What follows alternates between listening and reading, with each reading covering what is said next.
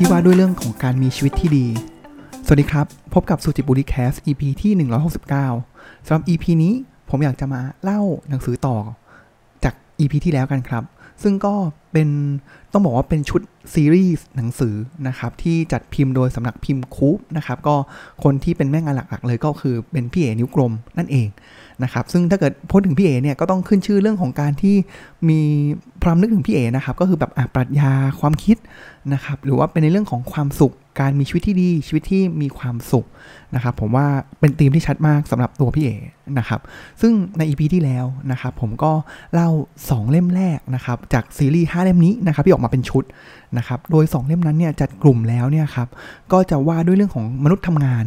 นะครับว่าเฮ้ยการที่เรามีวิสัยทัศน์ การที่เราทำงานจากอันเดอร์ด็อกเนี่ยขึ้นไปเนี่ยจนถึงเป็นผู้บริหารระดับสูงเนี่ยเขาทำอย่างไรนะครับ แล้วก็จุด คำเตือนบทเรียนต่างๆเนี่ยครับเขามีอะไรบ้างนะครับ ซึ่งก็เป็นใครไม่ได้เลยนะครับ ถ้าเกิดไม่พูดในเรื่องของแง่ของคนทำงานนะครับ ก็จะเป็นพี่โจธนานะครับ กับหนังสือวิถีคนปานกลาง หรือภาษาอังกฤษนะครับ The Average Tribe นะครับกับอีกเล่มหนึ่งนะครับที่อ่านแล้วไฟลุกนะครับ ก็คือเขียนโดยพี่กระทิงเรือนโลด พูนผลนะครับ ก็เป็นปัจจุบันเป็นประธานของ KBTG อยู่นะครับ ซึ่งก็เป็นหน่วยงานต้องบอกว่าเป็นคอสำคัญเลยนะครับ แกนกลางสำคัญของ KBank เลยนะครับ กับหนังสือ Move Heaven and Earth ชื่อก็คือ Move Heaven ก็คือเคลื่อนสวรรค์และโลกนะครับ แค่ฟังก็แบบ เฮ้ย ต้องแบบยิ่งใหญ่แล้วนะครับ อันนั้นคือ 2 เล่มแรกนะครับที่ว่าด้วยเรื่องของคนทำงานนะครับ ทีนี้ชีวิตเราเนี่ยครับการที่มีชีวิตที่ดีเนี่ยแน่นอนครับมัน เรื่องงานเนี่ยก็เป็นส่วนหนึ่ง เพราะว่าเราก็ใช้เวลาเนี่ยผมว่า 3 40 50 เลยนะครับไปกับการทำงานนะครับ เพราะฉะนั้นอีกส่วนหนึ่งเลยนะครับ ก็จะเป็นในเรื่องของแนวคิดวิธีการมองชีวิตของเราเองนะครับ ก็จะเป็นอีก 3 เล่มหลังนะครับ ซึ่งก็ไม่จำเป็นต้องเรียงตามผมนะครับ แต่ว่าแล้วแต่นะครับว่าจะเรียงเล่มไหนแต่ว่าผมว่าสิ่งที่ผมแนะนำใน EP ที่แล้วก็คือ เล่มไหนไม่รู้แหละแต่ว่าจบเล่มสุดท้ายเนี่ยผมอยากให้เป็นจบด้วยเล่ม ที่ผมจะเล่าเล่มสุดท้ายของวันนี้นะครับ เล่มแรกครับของอชุดหลังนี้นะครับ ก็คือมุมมองชีวิตนะครับ ก็คือหนังสือที่มีชื่อว่า The Gratitude Diary นะครับ ก็คือชื่อภาษาไทยนะครับ ก็คือขอบคุณที่ทำให้ชีวิตนี้มีความหมายนะครับ เพราะฉะนั้นแล้วธีมหลักของเรื่องเลยนะครับ ก็เป็นเรื่องของการขอบคุณนะครับอ๋อลืมไปนะครับว่าหนังสือเล่มนี้เนี่ยเขียนโดยคุณทอฟฟี่แบรชอร์นะครับ ความต่างของหนังสือเล่มนี้กับเล่มอื่นๆนิดนึงนะครับ ก็คือเล่มนี้สองเล่มแรกเนี่ยจะเป็นประสบการณ์ส่วนตัวบทเรียนส่วนตัวนะครับ แต่ว่าหนังสือเล่มนี้เนี่ยครับของคุณทอฟฟี่เนี่ยคือเหมือนกับเป็นบันทึกมันเป็นบันทึกเรื่องราวต่างๆ ที่เกิดขึ้นทั่วโลกนะครับ บางเรื่องเราอาจจะเคยได้ยินนะครับ บางเรื่องแบบเฮ้ย มันมีเรื่องราวดีๆ อย่างนี้ด้วยหรอที่เคยเกิดขึ้นบนโลกใบนี้นะครับ เพราะฉะนั้นแล้วเนี่ยก็มันเป็นมุมมองนะครับ แล้วก็เป็นเรื่องที่อ่านแล้วก็ฟีลกู๊ด นะครับอย่างผมยกตัวอย่างของในปกหลังนะครับ ปกหลังเขาบอกว่าหนังสือเล่มนี้ที่คุณทอฟฟี่แบรชอเขียนเนี่ยครับมีความตั้งใจอยากจะบันทึกเรื่องราวดีๆ ของคนธรรมดาทั่วโลกนะครับที่ได้ทำในสิ่งที่มีคุณค่าและสามารถมอบบทเรียนสำคัญในชีวิตกับเรา เช่น คุณพ่อที่ลุกขึ้นมาทำชุดว่ายน้ำให้ลูก transgender นะครับก็คืออะคนข้ามเพศนะครับเพราะว่าปกติแล้วชุดว่ายน้ำเนี่ยก็จะเป็นชุดว่ายน้ำหญิงเลยนะครับหรือว่าเป็นชุดว่ายน้ำชาย แต่ว่าถ้าเกิด transgender ล่ะนะครับก็หาซื้อได้ยากนะครับพ่อก็คือเฮ้ยลุกขึ้นมาทำให้เลยนะครับที่ทำให้ความรู้สึกเนี่ยคือสวมใส่และรู้สึกเป็นตัวเองนะครับหรือว่าร้านไอศครีมที่ตั้งใจเปิดร้านขึ้นมา เพื่อสร้างโมเมนต์ของการแบ่งปันให้เกิดขึ้นกับลูกค้านะครับหรือว่าผู้คนแปลกหน้าที่รวมตัวกันเพื่อทำให้เด็กคนเดียวมีความสุข ผมว่าเรื่องนี้เป็นเรื่องที่ ดีนะครับผมอ่านแล้วรู้สึกเฮ้ยประทับใจนะครับ แล้วก็มีเรื่องของครูคนหนึ่งนะครับที่ในห้องเรียนเนี่ยจะมีเก้าอี้ว่างหนึ่งตัวเสมอ เพื่อให้เด็กๆเนี่ยเรียนรู้คุณค่าของชีวิตนะครับแล้วก็บริการพาผู้ป่วยระยะสุดท้ายเดินทางไปในที่ที่มีความหมายทางจิตใจสำหรับพวกเขานะครับแล้วก็หลานชายที่ตั้งใจพาคุณยายไปเที่ยวทั่วอเมริกาด้วยกันนะครับผมว่าพอเราอ่านแล้วเนี่ยมันทำให้เห็นว่าเฮ้ยจริง ๆ แล้วเนี่ยการมีชีวิตที่ดีนะครับ มันไม่ต้องแบบ เราต้องคาดหวังว่าเฮ้ยเราต้องแบบแบบพี่กระทิงต้องแบบสามารถขับเคลื่อนประเทศนี้ได้มีวิชั่นที่แรงกล้า และทำสิ่งที่แบบสร้างรากฐานให้กับประเทศนี้ได้ หรือว่าพี่โจที่แบบจากคนธรรมดาคนกลางๆ แต่ว่าสามารถไต่เต้าขึ้นไป ณจุดสูงสุดของพีระมิดองค์กรได้ แล้วก็เป็นที่รู้จักไม่จำเป็นนะครับ ในมุมหนึ่งเลยเนี่ยคือไม่ได้บอกว่าไม่ต้องเป็นอย่างนั้นก็ได้นะครับ ผมว่าอันนั้นก็เป็นชีวิตที่ดีแบบหนึ่งนะครับ แต่ว่า ง่ายๆเลยนะครับคือสิ่งดีๆต่างๆเนี่ยครับมันเกิดขึ้นรอบตัวเรา มันขึ้นอยู่กับว่าเรานี่แหละ จะมองสิ่งเหล่านั้นเนี่ยอย่างไรอย่างไรอย่างหนึ่งนะครับ แต่ว่าที่สำคัญคือเรามองมันเจอไหมนะครับ แว่นที่เราใส่เนี่ยมันเป็นแว่นที่เป็นอาจจะเป็นแว่นทึบจนไม่สามารถมองเห็นสิ่งดีๆเลย มองทุกอย่างเป็นสิ่งที่มืดเทาหมดเลยหรือเปล่านะครับ ผมว่าอันนี้แหละมันกระตุกต่อมคิดนะครับว่าสิ่งดีๆในชีวิตไม่จำเป็น ที่ต้องเป็นเรื่องใหญ่ มันอาจจะเป็นเรื่องเล็กๆ น้อยๆนะครับ เรื่องที่เราใส่ใจกับคนรอบข้าง ใส่ใจกับตัวเราเองนะครับ หนังสือเล่มนี้ก็จะเป็นเล่มที่ยกตัวอย่างขึ้นมาได้ดีนะครับ เล่มหนึ่งเลยต่อมาครับ เป็นแกนกลางของหนังสือเล่มนี้เล่มหนึ่งเลยนะครับ ในชุดหนังสือเล่มนี้ชุดนี้นะครับ ก็คือของพี่เอ๋เขียนเองนะครับ แล้วก็ผมไปซื้อชุดใหญ่มา แล้วก็เป็นชุดที่ปกแข็ง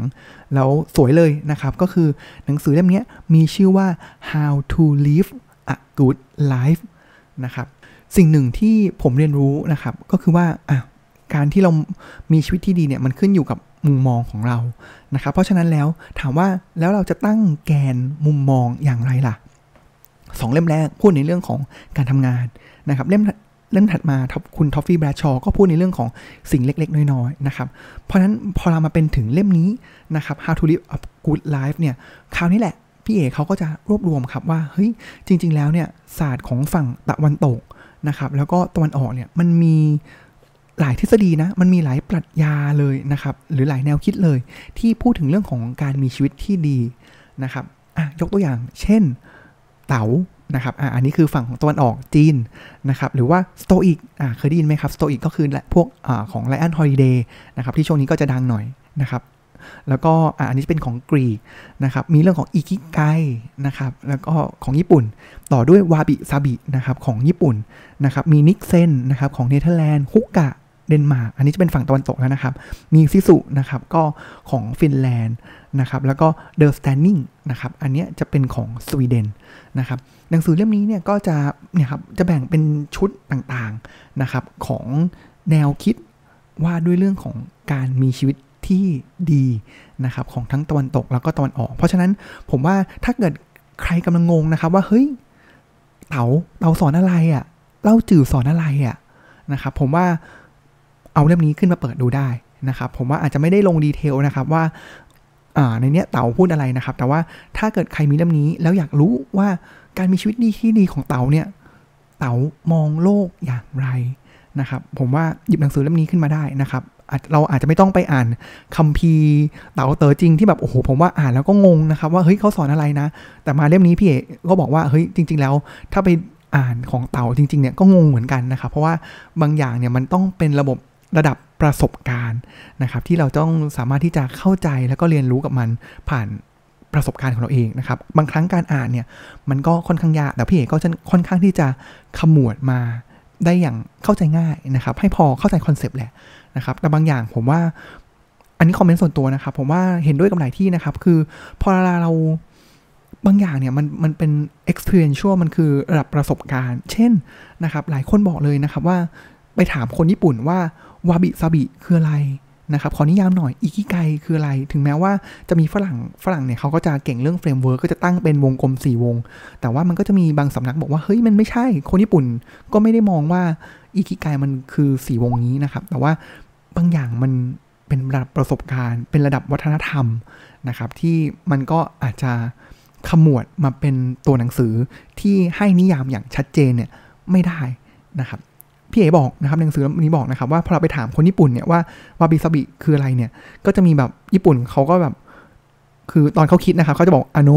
อะไรเงี้ยคือเขาจะอโนยาวเลยนะครับ ว่าเอ้ยมันคืออะไรอะนะครับเพราะฉะนั้นบางอย่างเนี่ยมันก็ไม่สามารถเขียน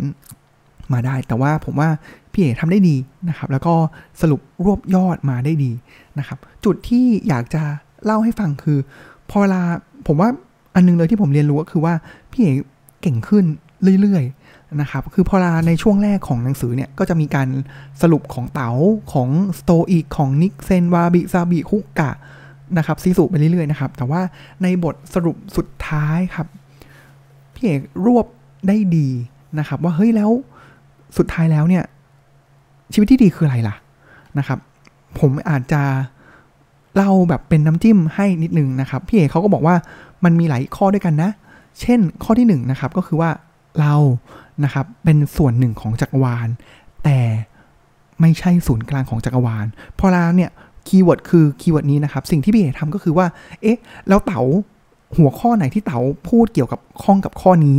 นะครับ ที่บอกว่าเราเป็นส่วนหนึ่งของจักรวาล ไม่ใช่ศูนย์กลางของจักรวาลนะครับ เช่นนะครับเขาก็บอกว่าเนี่ยการที่เรามองเห็นสัจธรรมว่าทุกอย่างเนี่ยมันเชื่อมโยงกันนะครับของสรรพสิ่งในจักรวาลนะครับ แล้วก็ความคาดหวังต่อชีวิตที่ดีเนี่ยพอเรารู้อย่างนั้นแล้วเนี่ยความคาดหวังต่อชีวิตที่ดีเราเนี่ยจะเปลี่ยนไปผ่อนคลายกว่าเดิม แล้วก็ยืดหยุ่นกว่าเดิม ปล่อยวางกว่าเดิม นี่คือเต๋านะครับ ซึ่งก็คือการยอมรับสถานการณ์ เหนืออำนาจควบคุมนะครับ ซึ่งอันนี้คือสโตอิก นะครับแล้วก็คือความเคารพในความจริงอันไม่สมบูรณ์แบบผันเปลี่ยนตลอดเวลา และไม่เป็นดั่งใจ อันนี้คือวาบิซาบิแล้วก็การสร้างบรรยากาศที่ดีแบบฮุกกะนะครับที่มีให้ความสำคัญกับวีมากกว่ามีเป็นต้นนะครับนี่เห็นไหมพอลาตีมหนึ่งขึ้นมาเนี่ยครับพี่เอกเขาจะดึงแกนของในแต่ละเล่มในแต่ละการมีชีวิตที่ดีของแต่ละอย่างขึ้นมานะครับ สองครับ เมื่อกี้เราบอกแล้วว่าเราไม่ใช่ส่วนกลางนะครับ เราเป็นส่วนหนึ่ง ต่อมาคือเราทำเต็มที่นะ โดยที่ไม่หวังผลลัพธ์นะครับ พี่เอบอกว่าการดำเนินตามเต๋าคือการลงมือทำโดยไม่คาดหวังผลลัพธ์ ปล่อยผลลัพธ์เป็นเรื่องของฟ้าดิน โตอิกจึงบอกว่าไม่ว่าจะเกิดอะไรขึ้นจงยอมรับและลงมือทำภายใต้เงื่อนไขนั้นให้ดีที่สุด ความสำเร็จไม่ได้วัดเป็นตัววัดผลแพ้ชนะ นะครับ หากแต่คือการวัดความทุ่มเทในการลงสนามนะครับอิคิไกเกิดขึ้นเมื่อเราหลงไหลในกระบวนการ ตระหนักว่ากำลังทำในสิ่งที่มีคุณค่า แต่ไม่ได้แบกความหวังไว้บนบ่าวาบิซาบิบอกว่าเต็มอิ่มกับสิ่งที่อยู่ตรงหน้า เพราะอีกไม่นานก็จะเกิดการเปลี่ยนแปลงนิกเซนแนะนำให้ลงมือทำสิ่งต่างๆ โดยปล่อยวางความคาดหวังเสมอซิสุบอกให้ทำในสิ่งที่สัญญาไว้เสมอไว้ว่าอะไรจะเกิดขึ้น อ่าเห็นไหมครับ เราจะเห็นว่าเขาจะดึงขมวดขึ้นมาในแต่ละแนวคิดนะครับ ต่อมาครับก็คือเรื่องของเข้าใจตัวเอง แล้วก็ไม่เปรียบเทียบกับคนอื่นนะครับ ผมไปเร็วๆนะครับ ต่อมาก็คือมีน้อยลงแล้วก็มีสุขมากขึ้น ผมเห็นด้วยเลยนะครับ ว่าอันนี้จะเป็นสิ่งที่พยายามมากขึ้น ซื้อให้น้อยลงนะครับ แล้วก็อะไรที่มันไม่ได้ใช้จริง ๆ เนี่ย ก็ปล่อยมันออกไปนะครับ ผมว่าความสุขมันไม่ได้เกิดจากการมีมากนะครับ แต่ผมว่ามันเกิดจากการละ มากกว่านะครับ ต่อมาก็คือการที่เราเนี่ยผูกมัดตัวเองเนี่ยกับบางสิ่งที่มีความหมายนะครับ การไม่คาดหวังความสมบูรณ์แบบนะครับ แล้วก็มีสิ่งมีค่าแท้จริงเนี่ยมองไม่เห็นด้วยตา สุดท้ายครับก็คืออยู่ที่นี่ตอนนี้ก็คือมีสตินั่นเอง ซึ่งมันเป็นสิ่งที่ไม่ว่าทฤษฎีไหนนะครับ ก็พูดไปในทางเดียวกันว่าเฮ้ย สำคัญเลยนะ คือเราอยู่กับตรงนี้นะครับ เพราะฉะนั้นมันมันเลยรวบมาง่าย ๆ อันนึงเลยก็คือว่าเราต้องสมดุลนะครับ สมดุลกับการไปข้างหน้า การอยู่กับปัจจุบัน การมองย้อนไปข้างหลัง สมดุลกับสิ่งที่เราทำกับความคาดหวังนะครับ สมดุลกับสิ่งต่างๆนะครับ ผมว่าอันนี้แหละเป็นสิ่งที่สำคัญแล้วก็กลมกลืนไปกับบรรยากาศแล้วก็ธรรมชาตินะครับ อันนี้คือหนังสือ how to live a good life นะครับ เล่มสุดท้ายนะครับของวันนี้แล้วก็เป็นเล่มสุดท้ายของซีรีส์ที่ผมคิดว่าอยากจะจบด้วยเล่มนี้นะครับ ผมว่ามันคือมุมเนินเลยนะครับเพื่อเราอ่านหนังสือไปเนี่ยครับ มันจะเป็นทฤษฎีของเรื่องของ primacy recency นะครับ คือ การที่เราอ่านทำอะไรสักอย่างเนี่ยแล้วอันสุดท้ายเนี่ยมันจะกลายเป็นตัวเซตโทนของการใช้ชีวิตต่อไปนะครับบางครั้งเราอาจจะลืมทฤษฎีเล่มที่ 2 3 4นะครับว่าเอ๊ะมันเป็นยังไงนะมันอาจจะนัวนัวอยู่นะครับแต่ว่าถ้าเกิดเป็นเล่มสุดท้ายเนี่ยเราจะจำมันได้ดี ถ้าเกิดมันเป็นเล่มที่เราประทับใจเนี่ยผมว่ามันเซตโทนของเราในอนาคตได้นะครับผมขอปิดการเล่าซีรีส์หนังสือ 5 เล่มนี้นะครับด้วยหนังสือที่ชื่อว่าสู้ดีวะนะครับสู้ดีวะคืออะไรนะครับเขียนโดยใครก่อนดีกว่า หนังสือเล่มนี้นะครับเขียนโดยคุณหมอกริไทยธนสมบัติกุลนะครับผมว่าเพื่อนๆผู้ฟังที่ติดตามในอยู่ในโซเชียลมีเดีย Facebook นะครับ ก็อาจจะคุ้นๆ เอ๊ะ คุ้นๆแฮะเพจสู้ดีวะ คุณหมอกริไทย ใช่ครับ คุณหมอกริไทยก็จะเป็นผมว่าเพจนี้ดังขึ้นมาเมื่อประมาณครึ่งปีที่แล้วนะครับ ก็คือเป็นคุณหมอที่เพียบพร้อมนะ แล้วก็จบโหจบ ถ้าจำไม่ผิดนะครับ ก็คือจบปริญญาโทหมอ แล้วเป็นอาจารย์หมอแล้ว จบโทเนี่ยก็คือเหมือนควบ 2 ใบนะครับ แล้วก็ควบเกี่ยวกับเรื่อง Data หรืออะไรสักอย่างนี้ด้วยนะครับ แล้วก็ต้องบอกว่ามีหน้าที่การงานที่ดี ออกกำลังกาย ร่างกายแข็งแรงมาโดยตลอดนะครับ แล้วก็อีกอันนึงเลยก็คือกำลังจะเป็นอาจารย์หมอนะครับที่มอชอเชียงใหม่นะครับ แล้วก็อีกอันนึงก็คือว่าเขากำลังจะแต่งงานสร้างบ้านนะครับ แต่ว่า นี่แหละครับผมว่าทุกอย่างในชีวิตเนี่ยคือมันเหมือนกับเฮ้ยทุกอย่างมันอยู่ในช่วงขาขึ้นหมดเลยครับแล้วมันทุกอย่างมันดีไปหมดเลยนะครับ แต่ว่าเรื่องราวในชีวิตเราเนี่ยมันไม่ได้เป็นอย่างนั้นนะครับ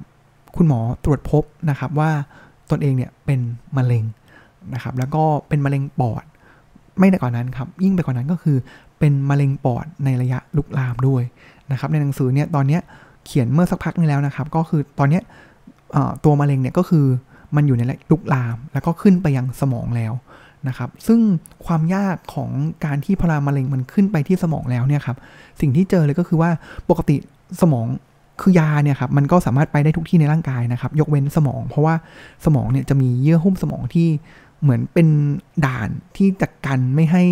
สิ่งแปลกปลอมเข้า ซึ่งหนึ่งในนั้นก็คือยารักษามะเร็งนะครับ เพราะฉะนั้นก็เป็นเรื่องที่ยากที่จะรักษาก็แค่ได้แค่ประคองนะครับ จากวันที่คุณหมอตรวจเจอนะครับ แล้วก็พบว่าเป็นมะเร็งปอดแล้วก็ระยะลุกลามแล้วเนี่ยครับปอดเขาก็หายไปแล้วนะครับข้างหนึ่งนะครับ แล้วก็ขึ้นสมองแล้วนะครับ แล้วล่าสุดที่ผมไปดูในเพจของคุณหมอก็คือ ก็ไปที่กระดูกไขสันหลังนะครับ ซึ่งก็ก็ต้อง ผมว่ามันคือตั้งแต่ตอนนั้นเนี่ยเขาบอกว่าอยู่ได้ 6 เดือนแต่ตอนนี้ก็คือ มันก็ 6 เดือนมันเหมือนเป็นค่า standard เป็นสถิตินะครับ แต่ว่าก็ตอนนี้เกิน 6 เดือนมาแล้วนะครับ ก็เป็น phase ที่ก็ พบกับความยากลำบากแล้วนะครับ เพราะฉะนั้นหนังสือเล่มนี้ครับก็คือเล่าเรื่องราวของคนคนหนึ่งนะครับตามนี้เลยนะครับที่ทุกอย่างกำลังดีชีวิตกำลังไปได้สวยรุ่งโรจน์นะครับ แต่ว่ากลับมาเจอจุดพลิกผันนะครับ แล้วก็เป็นมะเร็งนะครับ แล้วก็ หนังสือก็จะเล่าไปอย่างนี้แหละครับว่าเขาเจออะไรมาบ้างนะครับ คอยให้กำลังใจคนอ่านอย่างพวกเรานะครับ แทนที่เราต้องเป็นคนให้กำลังใจหมอนะแต่หมอก็กำลังให้กำลังใจคนอ่านนะครับ แล้วก็เล่าเรื่องราวนะครับ แล้วก็แบ่งปันเรื่องราวที่มันน่าประทับใจนะครับคำถามหนึ่งเลยนะครับที่ผมถึงขั้นไฮไลท์แล้วก็แบบโอ้โห เออเนาะมันน่าจะเป็นคำถามสำคัญในชีวิตเรานะครับ บริบทมันคืออย่างนี้ครับ บริบทก็คือว่า เหมือนผมว่าเหมือนกับคุณหมอหลาย ๆ ท่านนะครับ ที่ถึงแม้ว่าจะรู้ตัวนะ ว่าเป็นมะเร็งและรู้ตัวนะว่าจะอยู่ได้ไม่นาน แต่เขาก็ยังเต็มที่กับการรักษานะครับผมล่าสุดที่ผมดูข่าวก็คือแบบใส่สายออกซิเจน ไปเพื่อไปผ่าตัดให้นะครับ แล้วก็ไม่นานก็เสียชีวิตนะครับ ผมว่ามันเป็นคำถามที่สำคัญแล้วคุณหมอก็บอกไว้ในหนังสือเล่มนี้นะครับเขาบอกว่าถ้าเรารู้นะครับว่าอีก 6 เดือนของเราต่อ จากเนี้ยมันจะเป็น 6 เดือนสุดท้ายในชีวิต ก็หมายความว่าเรากำลังจะตายใน 6 เดือนข้างหน้า เราจะตื่นไปทำงานที่เราทำอยู่ณตอนนี้หรือไม่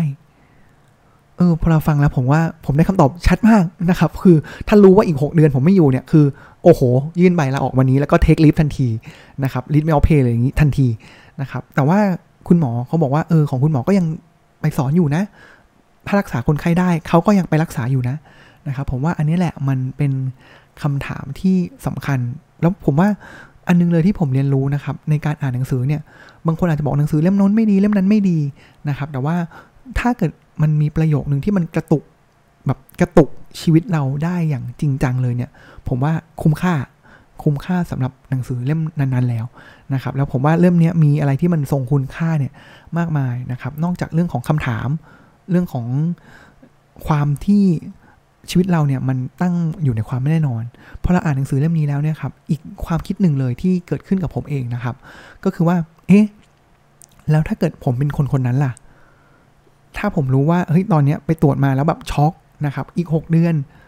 ไม่อยู่แล้วนะครับ หรือคนใกล้ตัวตรวจแล้วเจออย่างนั้นเนี่ย เราจะวางใจเราอย่างไรนะนะครับ เพราะเรารู้อยู่แล้วนะครับว่าในทุกๆวันในทุกๆการ ก้าเดินของเราไป หรือว่าทุกเข็มนาฬิกาที่มันกระดิกไปเนี่ยครับ นั่นคือหนึ่งก้าหนึ่งเข็มกระดิกที่เราเข้าใกล้สู่ความตาย เข้าใกล้สู่มัจจุราชที่รอเราอยู่ณปลายทาง ซึ่งเราก็ไม่รู้ด้วยว่ามัจจุราชเนี่ยรออยู่ที่ตรงไหน ถ้าเราเป็นคนคนนั้น หรือคนใกล้ตัวคนที่เรารักมาก เป็นอย่างนั้นเนี่ยเราจะทำตัวอย่างไร เราจะวางใจอย่างไรนะครับ มันก็อ่านแล้วผมก็เลยรู้สึกเออก็ฉุกคิดนะครับว่าเออมัน มันอาจจะไกลตัวนะ แต่มันก็ไม่แน่นอนอะไรก็ไม่แน่นอน บางครั้งมันอาจจะเป็นคนใกล้ตัวหรือเป็นตัวเราเองก็ได้นะครับ เพราะฉะนั้นผมจบซีรีส์นี้นะครับใน 5 เล่มด้วยเล่มนี้ และแนะนำจริงๆว่าอยากให้จบด้วยเล่มนี้นะครับ มันจะได้ทำให้เราเห็นนะครับว่า เราบางครั้งเราต้องมาหาแหละว่าสุดท้ายแล้วชีวิตที่ดีชีวิตที่มีความหมายเนี่ยคืออะไร ถ้าเรารู้ปลายทางแล้วเนี่ย เราเริ่มสร้างตั้งแต่วันนี้ เตรียมตัวตั้งแต่วันนี้